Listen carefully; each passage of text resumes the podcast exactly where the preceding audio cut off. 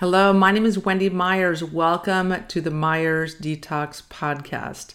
On this podcast, we talk about everything related to heavy metal toxicity and detoxification and women's issues as well, like today's show with Lisa Hendrickson Jack. Today, we talk about your menstrual cycle and how this fifth vital sign is indicative of a lot of different health issues, indicative of toxicity it can even be indicative of gluten sensitivity. And Lisa's a big advocate of tracking your fifth vital sign, your menstrual cycle, not only for fertility, but menstrual cycle awareness, because it can also be clues to your overall health. And this show, it's packed full of juicy tidbits and aha moments. Even for me, I learned some things. We talk about toxic tampons, we talk about alternative uh, methods of dealing with the menstrual cycle. You know, there's uh, you know d- different products that you can use today besides just the tampons, and we also talk about hormonal contraceptives and how those can trash your health in a number of different ways, causing recurrent yeast infections, depression, low libido, all things that I suffered from being on the pill for 25 years. And we also talk about, uh, you know, how toxins affect your fertility and your menstrual cycle. Just such a good show today that uh, I, I, had a really good time on this show. That's all I can say. so I know so many of you guys listening to this podcast are concerned about heavy metals and chemicals and how they are impacting your health and are they causing your symptoms or your diagnosis.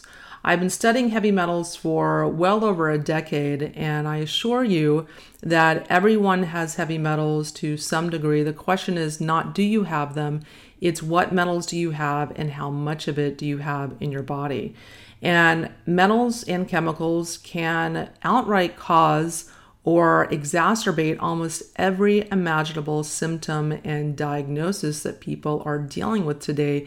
So, if you're doing everything right in your health, you're eating a great diet, taking great supplements, you're exercising, just generally feel like you're taking really good care of yourself, and you still don't feel well and are frustrated, I urge you to take my two minute quiz at heavymetalsquiz.com so you can determine by this quiz your general level of heavy metals in your body. And after you take the quiz, you get a video series telling you what the next steps are, what you can do to take control of your health and get your life back. So go to heavymetalsquiz.com. Our guest today, Lisa Hendrickson Jack, is a certified fertility awareness educator and holistic reproductive health practitioner who teaches women to chart their menstrual cycles for natural birth control, conception, and monitoring overall health. In her new book, The Fifth Vital Sign, Lisa debunks the myth that regular ovulation is only important when you want children by recognizing the menstrual cycle as a vital sign. Drawing heavily from the current scientific literature, Lisa presents an evidence based approach to fertility awareness and menstrual cycle optimization. She hosts the Fertility Friday podcast, a weekly radio show devoted to helping women connect to their fifth vital sign by uncovering the connection between menstrual cycle health, fertility, and overall health. You can learn more about Lisa and her work at fertilityfriday.com. Lisa, thank you so much for coming on the show. Thank you for having me. I'm excited to be here, Wendy. So, why don't you tell us a little bit about the menstrual cycle and why we should consider that a vital sign? Well, um, basically a vital sign is a measure of how our body is functioning. And if you think about the most common vital signs that we're most familiar with, that would be our temperature, our blood pressure, our respiration rate, our heart rate. And we all have a sense that if you go to your doctor and they're measuring your vitals, there's a a certain set of what we would consider to be normal and obviously if you your blood pressure is too high or if your body temperature is too low or something like that not only does it tell the doctor that something's wrong but it also gives a roadmap of where to look because high blood pressure means certain things, you know, all those types of things. So when I say that the menstrual cycle with regular ovulation is like a vital sign, essentially what I'm saying is that the menstrual cycle plays a very similar role And so, for a woman of reproductive age, when her body is functioning normally, when she's healthy, then we would expect her menstrual cycle to fall in normal parameters. If she loses her cycle, if she has irregular ovulation, if she stops ovulating, then that's just as an important of a marker of her overall health. And in the same way that any of the other vital signs would give the doctor a roadmap, it would also give you some clues as to where to look. Um, and I think for most women, it's surprising to find out how intimately your menstrual cycle is actually connected to your overall health. Yeah, and also uh, if women have really difficult periods as well, if when they do end up having it, it's they have a lot of PMS or a lot of pain or a lot of you know really like you know severe mood swings, the sign that maybe something's going on that's not quite right. Yeah, no, absolutely. And I think, you know, when I talk about the menstrual cycle, what immediately comes to mind is the period, right? And um, I was having a conversation with a, a client pretty recently and you know i asked like how long is your cycle and she was like you know four to five days and i was like no no no your menstrual cycle, um, the whole thing. Yeah. and so we often have this idea of it's just our period, and you know, fast forward, like we don't really know what happens in between. And so, you know, the menstrual cycle starts the first day of your true characteristic flow and goes all the way until the day before the next one. And so, I mean, we can talk about what a healthy period is like, um, but I think it's also important to have a sense of the whole cycle so that we recognize that there's more to it than just either the length or just the period. yes, yeah, I track mine. I have an app called Flo, and I track my cycle on there just so I can kind of keep tabs. I kind of know when Aunt Flo is showing up, and and know, uh, you know, and just track it so I kind of have an idea of when I'm ovulating and how long it is, and just so I know when it's going off course. Like say, because I'm you know 47, so I'm going to be going into perimenopause or entering into that stage soon. So I want to just track things. But let's talk about what a normal healthy menstrual cycle is supposed to look like? Oh, well, you know, to start with, we could talk about the length. As women, we're told that the menstrual cycle is 28 days long. And um, it's important to know that there's actually a range of what would be considered normal in terms of length. So, in a healthy menstrual cycle, it can be anywhere from about 24 days to 35 days. And I always like to say we're not robots. So, some fluctuation is actually normal. So, if your cycle is sometimes 30 days or, um, you know, 27 days or 32 days, it doesn't automatically mean that there's a problem. Um, you know, in addition to the length of the menstrual cycle, what I could do is take you through the whole cycle. And um, I like to stress that it's not necessarily that one cycle, one thing is off. What would indicate if there's an issue would be a consistent pattern. So if it can, if it kind of persists cycle after cycle. And so first of all, we'd start with your period. And you know, a healthy period lasts anywhere from about three to seven days. We would expect it to start moderate to heavy. I like to say the period is kind of should be like a sentence. There should be a be- beginning, a middle, and an end, and then it should stop. And uh, so the first two to three days tend to be the heaviest, and then it starts to taper off. We would expect your bleeding to be a color of red. Um, you know, and even if you have some spotting, it could be brown in color, maybe a little bit pink. But if we're getting more like black or crushed blueberries, that could indicate a problem. Um, you know, a lot of women have clots, but if you have significant clots frequently that could indicate that something's wrong. And just to put it out there, although it's really common for women to experience pain with menstruation, it's not normal. And, you know, in any other situation, pain would indicate a problem. but somehow with periods, we're so uh, used to the idea that they're supposed to be hard and difficult that a lot of us just don't even think anything of it. And um, I was having a conversation with uh, another client recently, and we were having a similar conversation about pain, and I found that it's really common for women to really downplay their pain because we all know someone who has it worse than us, right? And so she was describing her pain, and I was asking her how bad it was, and um, and she was kind of like, "Oh, it's not a big deal." And I said, "Well, what if your partner was having that pain in his penis for a couple of days every every month?" Um, I think it's really helpful for us to recognize that in a healthy cycle, we would expect to have very minimal, if any, pain, basically. Yeah.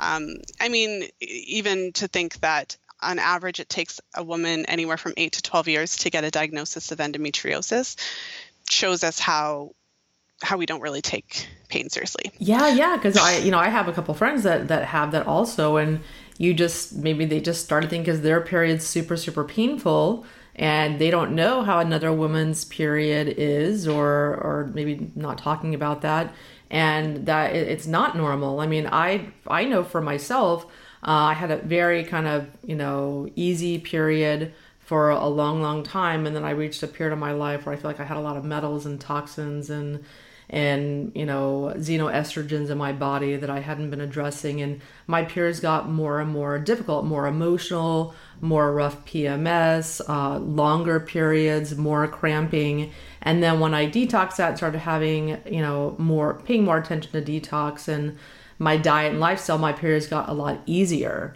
and so so I know for me toxins played a role in that um, so I know it's uh, you know it's really really important to be having this conversation about what is normal and what isn't, what warrants addressing. Mm-hmm. Well, and so to take you kind of through the menstrual cycle after the period finishes, um, we would be entering kind of the first stage of the cycle, which is the pre-ovulatory phase. So we can divide the cycle kind of in two there. And as you approach ovulation, I mean, you'd expect to have a couple days before your period, before you start seeing your cervical mucus. But um, as you approach ovulation and your estrogen levels are rising, you would actually expect to have, at, you know, about two to seven days of cervical mucus. And so it could look like creamy white hand lotion, or it could look like kind of raw, clear stretchy egg whites. So some women have enough that they can actually stretch it between their fingers. Uh, but you know that's the two main ways that you might uh, observe mucus or even if you're just going to the bathroom like you usually are you might notice that there's a couple days of the cycle where you go to wipe and it's really slippery or you got to wipe a couple of times um, but in a healthy cycle we would expect to see you know at least one day of the clear mucus or have at least one day of that lubricative sensation and then ovulation in, in, in order to have a healthy cycle, you need to have ovulation um, because that's how we make our hormones. That's how we make progesterone. And so then after ovulation, we would expect your mucus to dry up and your period to come about 12 to 14 days later. And so by breaking the menstrual cycle down basically into those different parts, it can give you a sense of how we could be breaking down the cycle and actually using it as a vital sign. Understanding that, you know, issues with your period could mean certain things. Issues with your cervical mucus uh, or your cervical mucus production, things like that could mean certain things.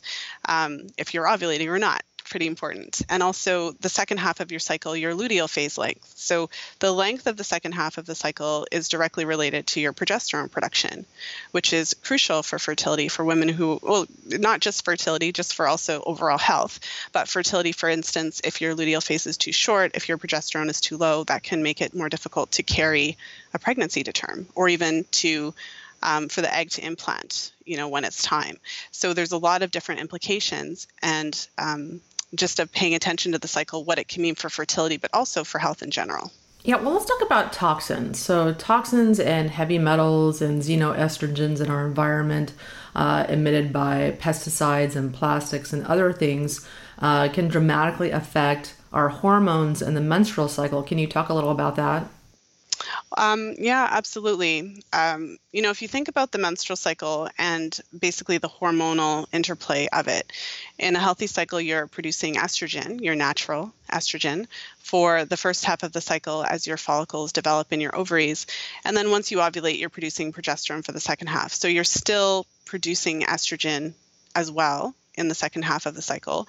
But if your progesterone production is normal, it's balancing out. Um, so, for example, you mentioned PMS. Women who have significant PMS symptoms, typically kind of that week before your period stage, when you look at what the research has to, say about their hormone levels. So, for instance, the balance between progesterone and estrogen in that phase of the cycle, often the progesterone is either dipping kind of sharply or overall just low. So then you end up with um, more estrogen relative to progesterone than would be ideal.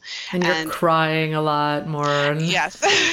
so there's all of those. so all, all this, you know, the the different symptoms that you might experience, like the emotional, you know, emotional stuff, the crying, um, anxiety, even some bloating, and all of the different, uh, you know, depression, the different symptoms you might experience, breast tenderness. The list really goes on and on. Anger. Um, restriction, irritability.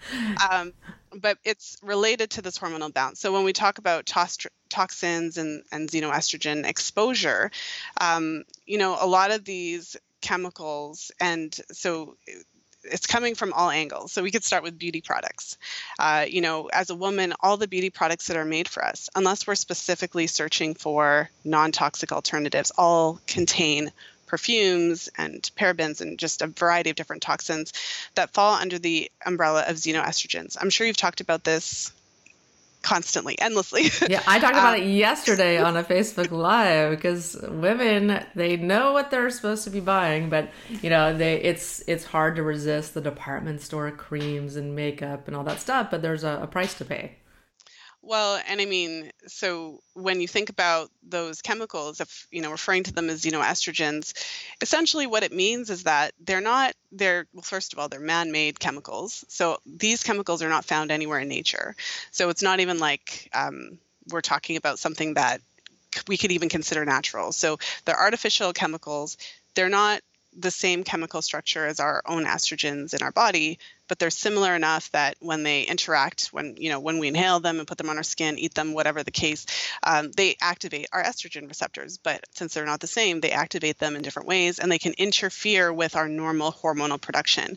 So, in order for the menstrual cycle to happen normally, and because it is driven by hormones, the more that we expose ourselves to synthetic chemicals, the more negative of an effect it can have. And so from, you know, beauty care products to pesticides on foods to, you know, off gassing of your carpet in your house to the pots and pans that you use to cook with uh, or the cleaning supplies. Like it really goes on and on, and it can feel really overwhelming, especially for a woman who's just discovering this. Um, but as you personally, like you said, you had the experience yourself, and you know, I'm, sure there's some women listening who've had this the same experience. When you decided to kind of clean up all of these different products, kind of throughout your house and your beauty products and things like that, you found that your cycle improved. Oh yeah. And for some women, for women who are experiencing painful periods or bad PMS symptoms, just by kind of taking stock of the different products that you're using and all those different types of things and just really starting to get rid of that chemical exposure. And also even looking at menstrual products uh, scary to think that you know you buy the tampons and pads from the stores and they're loaded with dioxins and chemicals and all kinds of stuff and it's so crazy it's so crazy we're putting these this stuff inside us in our or on our mucous membranes where they just readily uh, absorb into our system is better than in the skin. And so you, you have to be thinking about organic tampons and maxi pads. Yeah, well, just to put it out there, there was a study done, uh, I believe it was by the FDA, and they just sampled a bunch of different uh, menstrual products, and they were all found to contain dioxins. And if you think about the materials that are made, so, you know, tampons, cotton, 90% ish, it's around 90% of the cotton produced is all genetically modified and when when things are genetically modified, the reason that they do that is just so they can spray toxins on it and the plant won't die. Like that's the whole purpose of genetics. Yeah. So it's full of it's full of herbicide called glyphosate and and also the dioxin. Where's that coming from? The chlorine bleach that they use yeah. to bleach the tampons. That's why they're pure uh, white as snow. White as the driven snow. And so you don't want that. You know, you there's other alternatives out there, and they're a little bit more expensive, but you know, it, it's worth it because we just don't want that. You know, put that inside us. Well, I would say not necessarily. Um, when you said they're a little bit more expensive, I would say not necessarily because it depends on what you choose to use. Okay. So uh, for instance, yes, if you're buying organic pads and tampons specifically, then that often can be a bit more expensive. But then again, I mean, there's also there's the argument of like the long-term costs of exposing your body to toxins. But beyond just that little bit of a price difference, for instance, if you were to choose a reusable option like a menstrual cup, uh, so yes, I started yeah. using menstrual cups when I was I think I was about 18 or 19 years old. This is a really long time ago. And that back then, to date myself, there was, I remember there was like one company. so when I bought my, you know, my first menstrual cup, there was the Keeper and then the Diva Cup was like the new company or whatever. And now there's like, who knows how many companies there are that make these. So they're a lot more affordable. And if you think about it, if you buy a menstrual cup and it lasts you five years or something like that, it's, you know, it's it's compl- it's way cheaper. yeah, that, I never thought about that. I've never used that for some reason, but it's you know it's reusable. It's more environmentally friendly, and I have a couple of girlfriends that use them. They love it. They feel better about you know not throwing all the you know the excess trash and plastics and stuff into the environment that's are produced with the tampons. Yeah. Well, and I remember when I was um, when I was kind of discovering all of this um, you know, it was literally my post high school feminist phase in, in university. I went to this talk about menstrual products. And so, kind of, I was like wide eyed, probably sitting in the front taking notes. But I remember that they, you know, one of the girls, she took out a cup of water and she put a tampon in it and just let it hang out there so that we could see. I mean, it, it widens quite wide, but our bodies don't work like that. So you kind of see it and it's kind of like that doesn't really seem to address the you know the blood and tissue because we don't our men, our periods are not just blue liquid. So it's kind of first of all that was yeah. interesting. But when she popped it out of the water in the water was swimming all the little fibers oh right interesting yeah, yeah because it's because it's made with all these synthetic fibers, right? And so literally, she popped it out of the water, and there are all these little fibers swimming in there, and she's, you know, that's what's in your vagina. And I remember just like to this day, I obviously still remember it. Um, but there's a couple things is just in general you can kind of think about when you when it comes to care products. So if you wouldn't eat it, you shouldn't put it on your skin because it's basically the same. So anything that you're putting on your skin is is basically being ingested. But also for menstrual products, you know, you you shouldn't really put anything inside your vagina that you wouldn't put inside your mouth. I know it's kind of an awkward thing to say, but just think about all those fibers. So, in addition to the chemicals and the dioxins and all the different things, it's just very disconcerting to think about because um, uh, your vagina is just as absorbent as your mouth, right? Yeah. So. Oh, I love uh, this! I learned something new. I did not know. I didn't. I never really thought of the the the little particles that might get into your your vagina. I never thought about that. Yeah. Well, and these the particles, so the, the synthetic fibers that are created, so it's not like happenstance. They're they hire engineers to create material that's highly absorbent. So a tampon is like technology.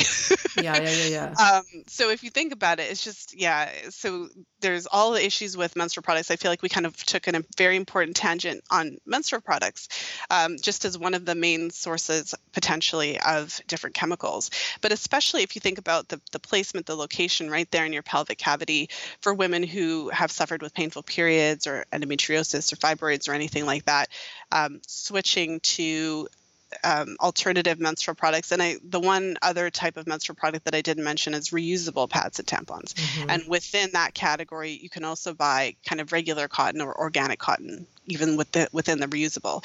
Uh, but there's a lot of different options, and and there's also now period panties, which are kind of neat. So they you know the panties and they look cute but you could actually it actually absorbs a certain amount of uh, bleeding.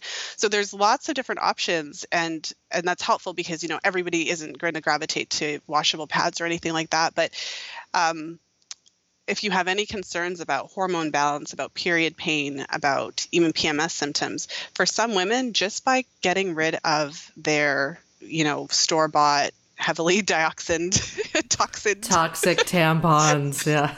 uh, some women find that their pain significantly huh. reduces. Like I'm not making promises here, but for some women, that's the key, and it really helps them to shift that. Where you know, and many of them have been experiencing it for years. Yeah, that's uh, it's a really really key. I mean, every little bit helps. Every like small step adds up to big results that you take. So you have to really think about take inventory of every little area of your life, every product you buy, and reevaluate it. And so let's talk about contraceptives, hormonal contraceptives, the pill. And you know, a lot of women aren't uh, aren't really knowledgeable about all the different um, types of birth control out there. There's lots and lots of options, and so uh, let's talk a little bit about you know how oral contraceptives affect the body and what makes them so effective in preventing pregnancy? Oh, I'd love to.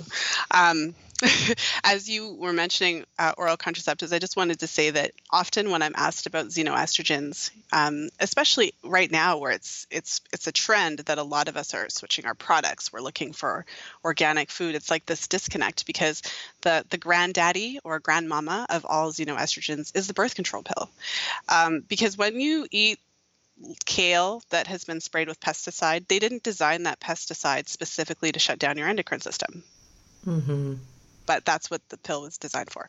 Uh, so the question that you asked was, um, how do oral contraceptives work and why are they so effective? I believe, and so there's three kind of main fronts that oral contraceptives work on. The first is by suppressing ovulation, and um, what that means is that when you're on the pill, you're not actually getting periods anymore um, the pill basically shuts down your normal cycle. It shuts down the, the normal function of your endocrine system. And it has to do that because that's why it works. Um, without an egg, you can't get pregnant. So, uh, but I think it's really important to make that distinction because a lot of women still believe that when they're taking the pill and then they have their, you know, sugar pills for that seven day period or whatever it is that they're getting their period. They you know if they go to a doctor and they have irregular cycles and the doctor says okay we're going to give you the pill and it's going to regulate your cycles we all kind of have been taught that and believe it but it's not true. It doesn't regulate anything. It just shuts everything down and then gives you a fake uh, you know, withdrawal bleed is what it's called when we take out the medication for the couple of days. Uh, so the first thing is by shutting down ovarian function, and that then reduces your natural production of estrogen, progesterone, and testosterone. And then the second way that the pill works is by thinning the endometrial lining. And so when they kind of measure the endometrial lining, in order for pregnancy to occur, uh, according to what the research uh, shows, and a lot of the research is done on IVF, uh, women who are going through IVF, the uterine lining has to be at least, say, like eight, nine, ideally 10, centimet- 10 millimeters or more in order for pregnancy to occur. So when you're on the pill and other types of birth control, the endometrial lining can be as thin as like two to four millimeters. So, um, a very specific way that it prevents pregnancy because we know that, you know, even though the main job of most hormonal birth control is to shut down ovulation, all hormonal contraceptives don't suppress ovulation 100% of the time. So occasionally ovulation might occur. And so there's kind of these backup measures. Uh, and then the third way is by preventing your cervix from producing fertile quality mucus. Uh, so, you know, outside of your fertile window, just in the general sense, when you're not on the pill, your cervix naturally closes um, outside of that window. And when you are post ovulation, your cervix actually fills with a thick mucus plug that prevents sperm from being able to enter. So the pill basically creates that all the time. and so women who are on the pill, especially women who've been on it for a really long time, they may, you know, how we talked about cervical mucus before, perhaps they haven't seen it ever, or perhaps they literally have, just not seen it for so long that they kind of forgot about it. Um, so, so yeah, we can kind of, but that the main three ways that the pill or why the pill is so effective.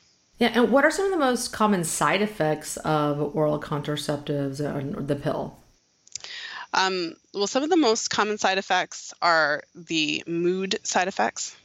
Uh, so I mentioned that you know one of the ways that the pill operates is by suppressing ovarian function, and that suppresses the amount of testosterone that you produce. And so um, I think the more common effects of the pill, and in some ways lesser known, would be depression and low libido. Um, so that was I mean, me for 20, 25 years. I'm like, what oh. is libido? Like, what are all these people talking about? I have no, no, I no clue because it, it just it destroys your libido and it dramatically affects your relationships when you're not as interested in sex or engaged in it as your partner is. And I think it has a lot of big consequences in women's relationships. But you know, you you have to look at alternative methods of birth control that are not hormonal. Mm-hmm. Well, it just breaks my heart to hear that. Um, because so you can hear that but then you know what i did of course is i wanted to see what the research had to say about it you know i wanted to see okay so you know we know it's associated with depression and the libido but why and so um, the pill suppresses your testosterone production, uh, but it also increases your production of a protein called sex hormone binding globulin, which uh, the example I think about is if you've ever seen one of those experiments with the, the uh, iron filings and a magnet. So, you know, SHBG is essentially like the magnet that sops up your free testosterone. So women on the pill have significantly less, less than half the testosterone of a woman who is not. Um, and so, of course, that affects libido. It, it, can also affect mood. And what's interesting is that you, the tissues in a, in your in our vulvas are very sensitive to testosterone. And so when we lower the testosterone level so dramatically, uh, it increases our chances of developing painful sex as well. And so there's research that has been done. Um, some of the more controversial research that I was posting that got some really interesting uh, reactions Uh, but there was one, there was uh, one study in particular where so they gave women um, birth control for about a three month study period. And they measured the clitoral volume as well as the thickness of the vulvar tissues around the vaginal opening. And so what they found was that all of the study participants did um, experience a reduction in their clitoral volume. So, said another way, the pill shrunk their clits. Hmm. Wow. And uh, the average shrinkage was 20%. Wow. And it was also shown to thin the vulvar tissues, particularly around the opening of the vulva. And so, for women who experience painful sex specifically, it's often pain with insertion around those tissues. And, um, you know, I've interviewed a number of different women who've had negative experiences with the pill, uh, and often it's testosterone cream that is the thing that actually resolves the issue. Uh, and so, and just to put it out there as well, the younger that you are when you go on the pill, the more likely you are to experience painful sex and, and all those types of things. And I often wonder so, Wendy, you mentioned that you, you know, the pill kind of had its way with your libido, yeah. basically. Way. I often wonder, you know, if you go on the pill when you're 16 or something like that, like I didn't really know myself that well when I was 16. I didn't really know what my libido was or whatever, right? and so, what if you went on the pill so young? I often wonder if you would even know um, because you wouldn't necessarily have something to compare to versus if you were already, you know, a grown woman and had had some relationships and then went on it and then noticed a difference. Yeah, you you're know? like, oh, I don't like this. This is, you know, destroying my sex life or what have you. But I didn't have that. I went on it when I was 13 because my mother, my mother had a pregnancy when she was 14 and she wanted to do everything she could to prevent that same experience for me. So she made me go on it. I thought, great, you know, I wasn't sexually active yet, but she just in case I was doing something she didn't know, she wanted me to be on it to prevent this really uh, traumatic thing that happened to her when she was young. Um, but unfortunately, it had a lot of consequences for for my health.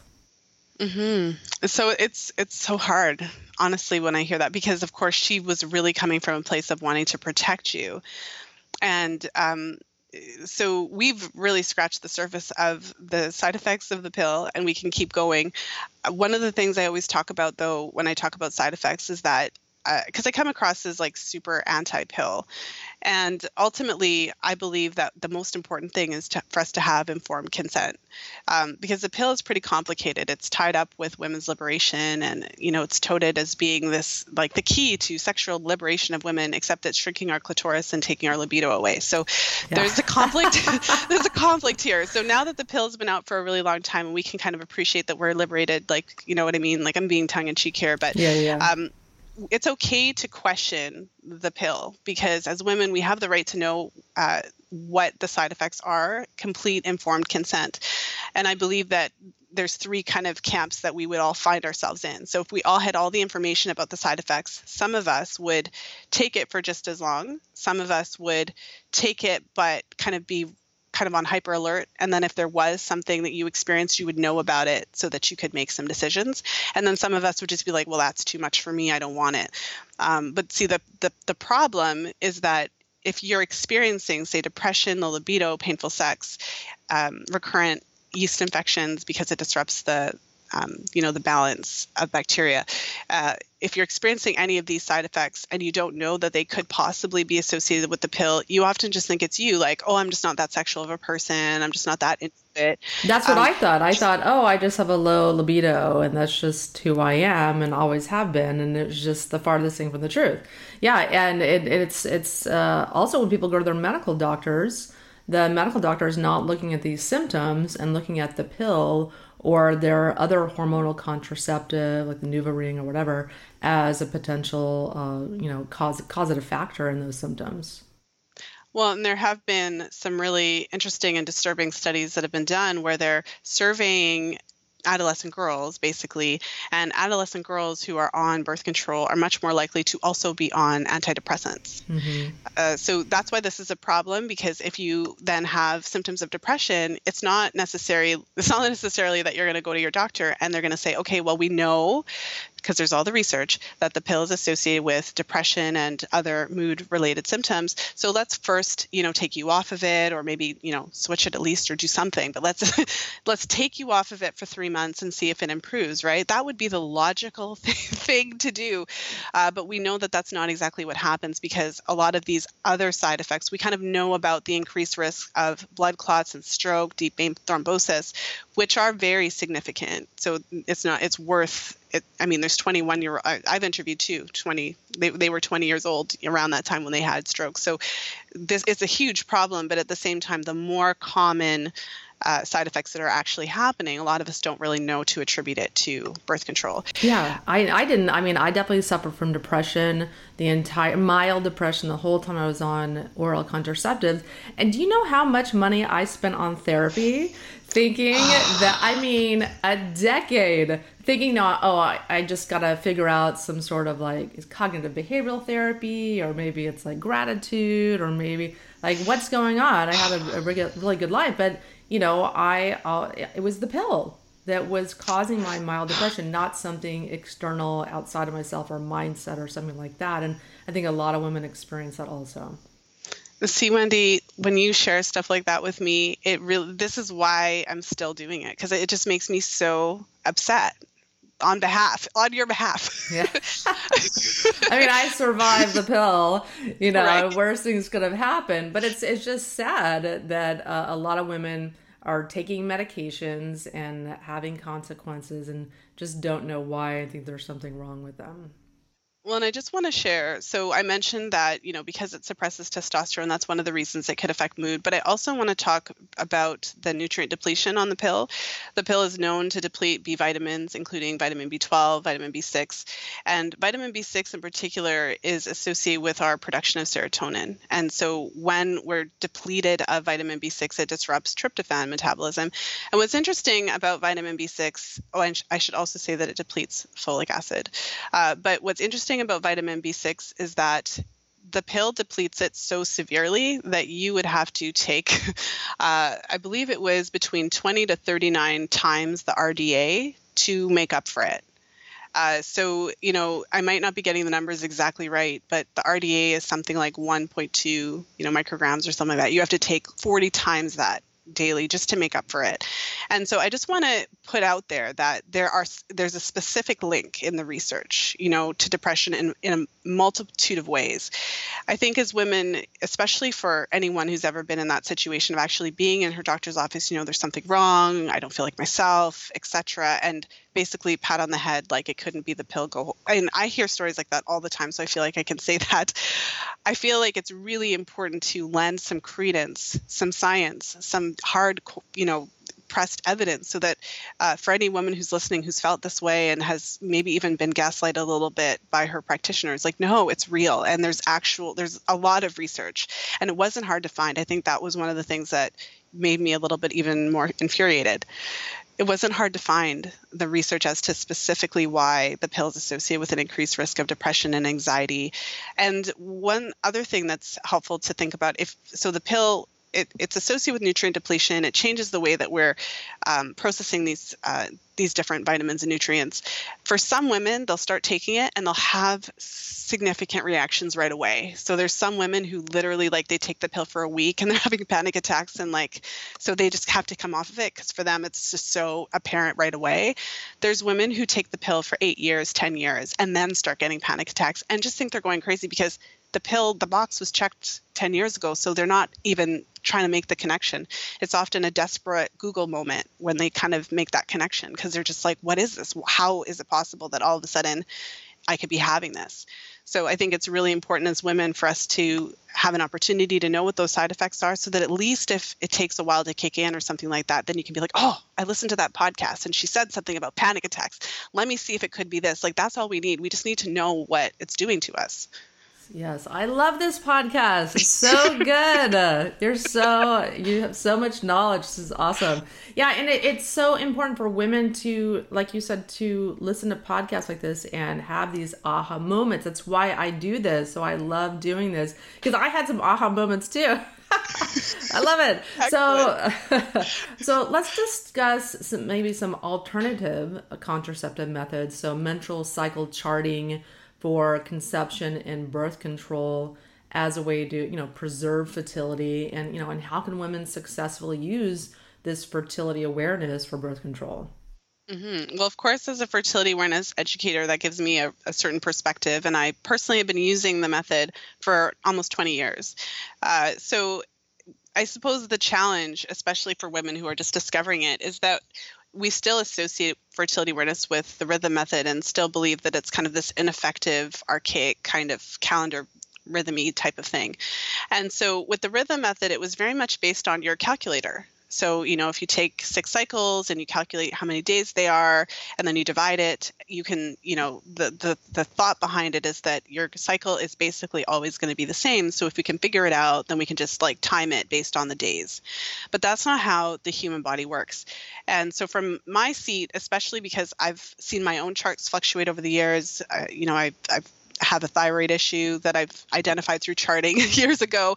And uh, when I first started charting, my cycles were on the longer side, and I made some changes. And over the years, I've kind of seen it. And then I've had two children in there. So I've seen how the cycle fluctuates. So I can say confidently um, that you know there's no woman alive that ovulates on day 14 every single time for her whole life. It's actually not. It's, it's um, if you believe in the easter bunny or something like that it would be right up right up there with that. It's not it's not a real thing. And so with fertility awareness it's not about predicting what's going to happen it's quite literally about learning how to identify and track your signs on a day to day basis. So each day you're basically checking in, like is today a fertile day or not? And um, with the method that I teach, which you know falls under the umbrella of the symptothermal. So what that means is we're looking at three main fertile signs: your cervical mucus, which we talked about a little bit, cervical position changes, and basal body temperature changes. And so it's really interesting because as you approach ovulation, after after you ovulate, you produce a significant amount of progesterone and that raises your resting basal body temperature.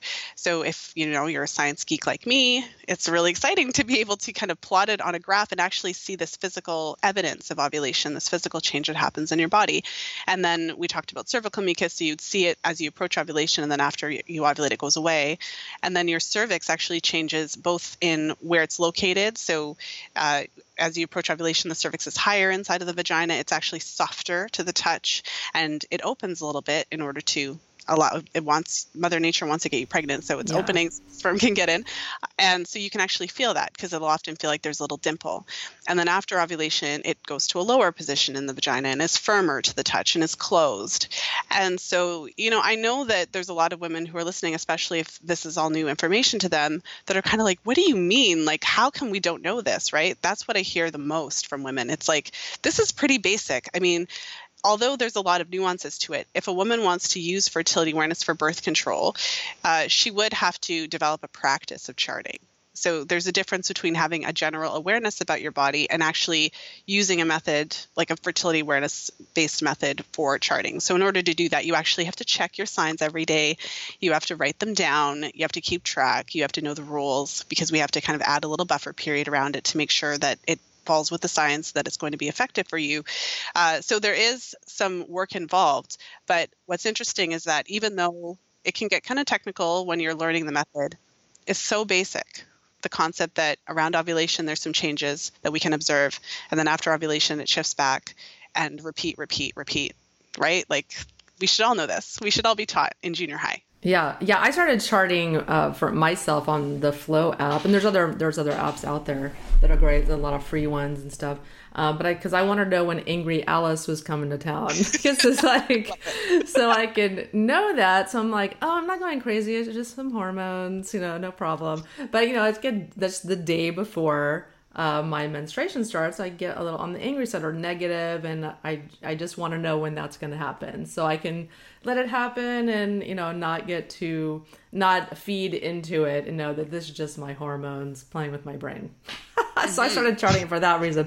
But for anyone listening that, you know, has some serious concerns, reproductive issues or fertility issues, um, do you work with, obviously you work with women. So how do you work with women and what kind of solutions and, and problems are you solving for them?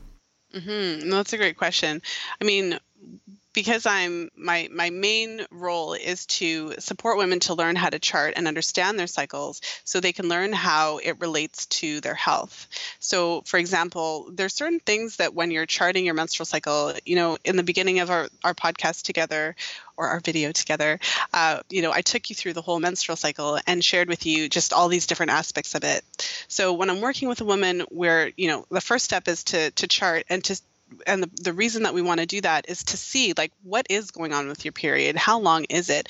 What is going on with your cervical mucus? Like if you have cervical mucus every single day all the time that's a problem. If you never have it it's a problem. You know when is ovulation happening in the cycle? And how long is your luteal phase? And just by going through and looking at all these different aspects of the cycle there's a lot of information you can gather and a lot of things that you could identify that I often wonder if you weren't charting if you'd be able to identify. So for instance, in my case, when I was so I started charting when I was about 18 or 19. So it was um, I'm I feel like my story is really You're interesting. Like the Zen master not, doing it. I, I, I, don't know if I go that far, but I would say that it was kind of like I don't know. I, I maybe I was born under a star or something like that because it's really I feel very fortunate to have found it that young, right? Yes. To, to, and to have that throughout my whole life. But anyway, so here I am, like 19 years old, charting away, thinking everything's wonderful. And I was, as I mentioned, in my post high school feminist phase, and I had just learned that you know the menstrual cycle doesn't have to be 28 days, and I thought this is this is amazing. My cycle's 45 days. Like I'm so unique. I'm so special. and so then my charting instructor is like, whoa, uh-uh, wait a minute 45 days is far too long for the cycle. That's out of the normal range. And she's like, and what's with your temperatures? They're really low. I think you should get your thyroid tested. And so in my case, I mean, that is kind of one of those defining moments, which is kind of why I continue to do this work today. Uh, so although you can't look at a chart and diagnose somebody with, you know, you can't, do- doctors diagnose people, and I'm not a medical doctor.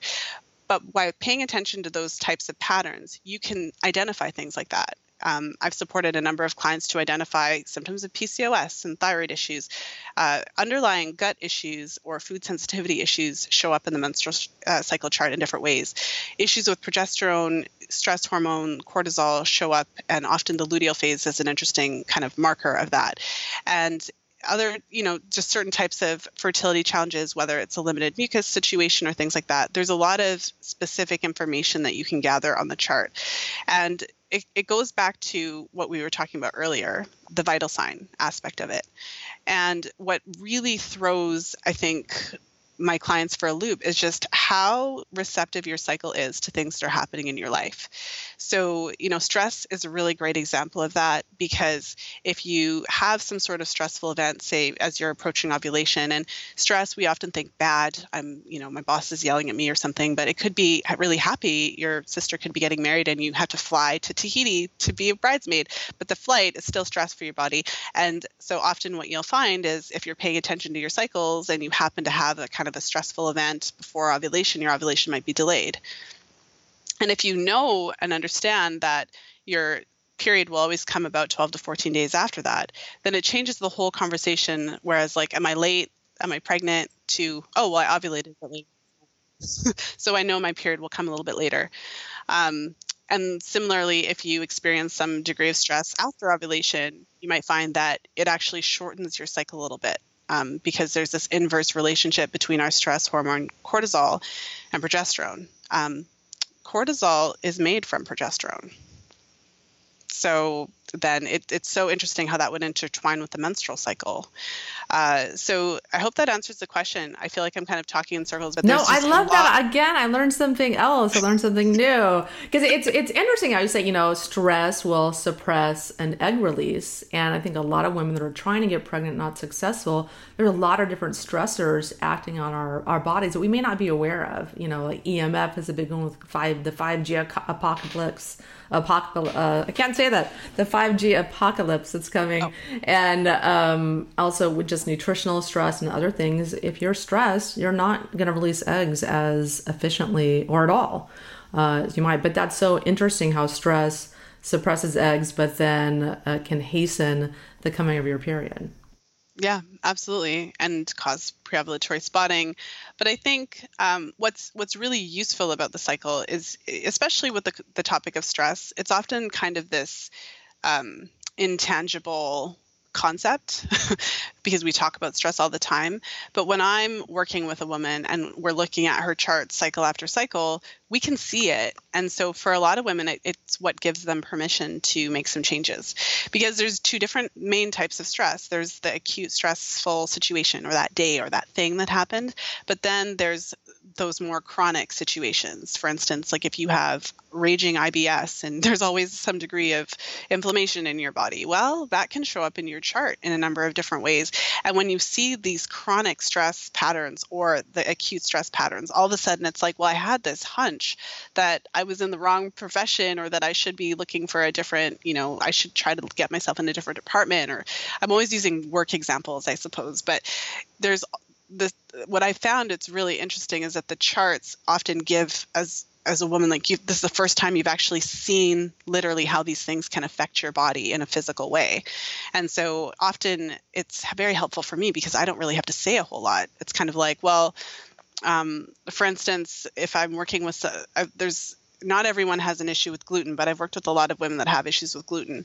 And so, an example of how it can show up in your chart is uh, I've seen a number of women who, when they eat the gluten, if they have a sensitivity to it specifically, uh, they'll it'll change their mucus patterns. So maybe they'll literally have mucus all the time, or they might even experience abnormal bleeding throughout the cycle. And then when they take out the gluten, it'll go away, and the cycle will not necessarily going from like a hot mess to perfect, but you'll see like a very clear distinction between when it, when they were eating it versus when they weren't. So again, I'm not generalizing. This is not every woman. Not every woman has a gluten sensitivity, but I'm just giving that as a, an, as an example. So it makes my job easier because then we can literally look at the chart and say, well, why don't you try this for a little while, or why don't you try that for a little while, and then you can kind of see for yourself. And so then, you know, if you can clearly see that your actions affect your cycle, it puts a lot of power in your hands, especially for women who've been basically told that, oh, you have something wrong with your period, anything, um, literally pain, abnormal cycles, you know, whatever, anything under the sun, like take the pill. You often leave that feeling like there's nothing you can do. But what is that? What? why are if you have an irregular period? Or acne, even the doctor is telling you to go on the pill. It just seems crazy to me it's the standard of care for for women. I don't know. Yeah. It's, and it's but like it's someone, because that's they supposed to help the help them and I know like someone they just want to regulate their period. I mean, some women it's normal to have a longer menstrual cycle. It's not about, you know, shortening it so you're fitting into this box. Yeah, no, it's it, I've had a lot of time to think about what it is, but I mean, if you think about if you're going to a doctor, you have to ask yourself, what does that doctor have in their tool belt, right? Uh, doctors are not trained in nutrition.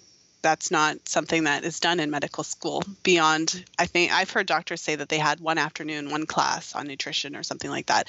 So if you're looking to have the type of support going to a practitioner who's going to say, well, you know, are you sleeping well? Let's take a look at your diet, all those types of things. Sometimes you have to get some other members of your healthcare team. You can't only rely on your doctor. Um, it's important to look at other healthcare professionals that are looking at your cycles from a functional perspective and especially practitioners who have experience specifically with the menstrual cycle and you know hormones and those types of women's I, don't want to say women's issues because I feel like then that's always minimized, but you know what I mean. Yeah, yeah, or reproductive issues. Yeah, yeah. so yeah, it's because so many doctors I think also have feel a responsibility when a patient is coming to them. They want to walk, walk out of the office with a solution, uh, so yes. I think, or something that's going to make them feel better. So I think doctors also uh, can succumb to that as well. Um, so, uh, so tell us, how can someone listening uh, work with you? To improve their fertility and, and you know troubleshoot some of their hormone and menstruation issues well, thank you for that. I mean, first and foremost, I would say if you enjoyed our conversation today, everything we talked about and more is covered in my book, The Fifth Vital Sign, and uh, it's available on Amazon. And we're, reco- I'm sure, it, the, you know, I don't know how long it's going to be before this comes out, but at the time we're recording, my audiobook finally came out yesterday. So excited. um, but yeah, so it's available in all the formats. Uh, in terms of working with me specifically, I have group programs and one on one programs where I teach women to chart. And so some of the women are there because they want to learn fertility awareness for birth control. So they're ready to ditch the hormones and they want that a way because it's it's amazing to be able to avoid pregnancy naturally with nothing other than understanding because you're not manipulating your body in any way, right? You're just kind of adjusting when you have unprotected sex in your cycle. Uh, so for women who are wanting to who are really serious about it and wanting to use it for birth control. Uh, other women are trying to conceive actively and are wanting to get deeper into their menstrual cycle so that they can understand if there's anything that they can learn from it and improve their fertility naturally. And, uh, you know, other women are planning to get pregnant and they just want to have this information so that when they're ready, you know, they're good to go. And others just want to get that sense of the connection between their menstrual cycle and their health. So where, wherever you're at, um, that's that's what that's what I do.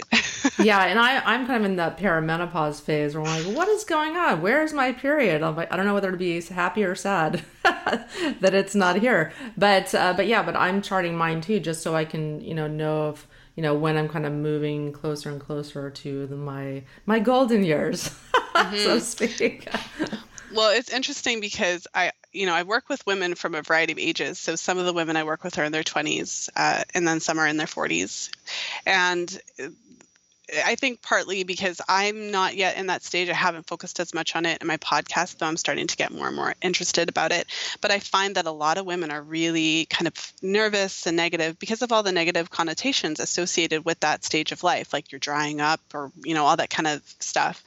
Um, but it's interesting because if you take care of your cycles and take care of yourself, just your body in general, and are able to cycle naturally and benefit from your natural estrogen and progesterone uh, throughout your reproductive life, then when you get to the stage of um, like the 10 years before menopause is perimenopause. So when you get to that stage, and then you know, we often think that it's going to be horrible and you're going to have hot flashes and it's just going to be this horrible, terrible time.